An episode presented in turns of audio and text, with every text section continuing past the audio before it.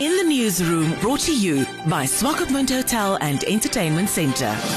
The Ministry of Industrialisation and Trade, through the Directorate of Commerce, continues to conduct nationwide engagements with relevant stakeholders to inform, educate, and communicate the critical subjects of administering the Liquor Act, the recently launched National Consumer Protection Policy, as well as the Consumer Protection Bill, together with the Namibia Investment Promotion and Facilitation Bill. Horst Heimstadt, the coordinator for the Self Regulating Alcohol Industry Forum, speaks to In the Newsroom on his reaction to the Act and its implementation. Uh, the implementation is, is where the concern is.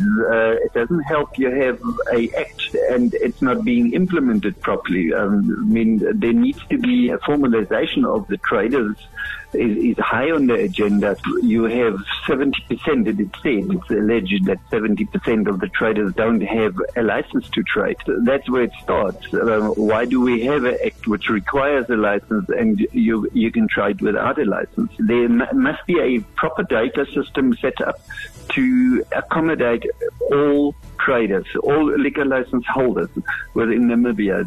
They are all within the regions. They are all within the Magistrates Court within the regions, and they need to, to be um, a, a, proper data system in place which can be linked into by whoever needs the information, like Ministry of Industrialization and Trade or Ministry of Justice or whoever. The Liquor Act is implemented properly. Um, a lot of the, the informal traders at the moment are, are not registering their business because the requirements they need to have of the local authorities is too high. So, and they cannot reach it.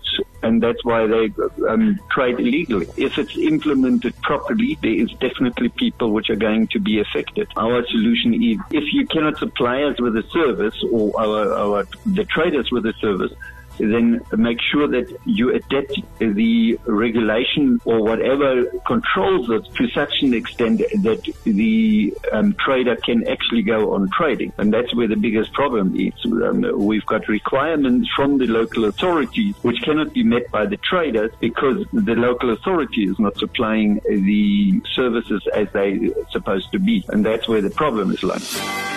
In the newsroom, brought to you by Swakopmund Hotel and Entertainment Centre.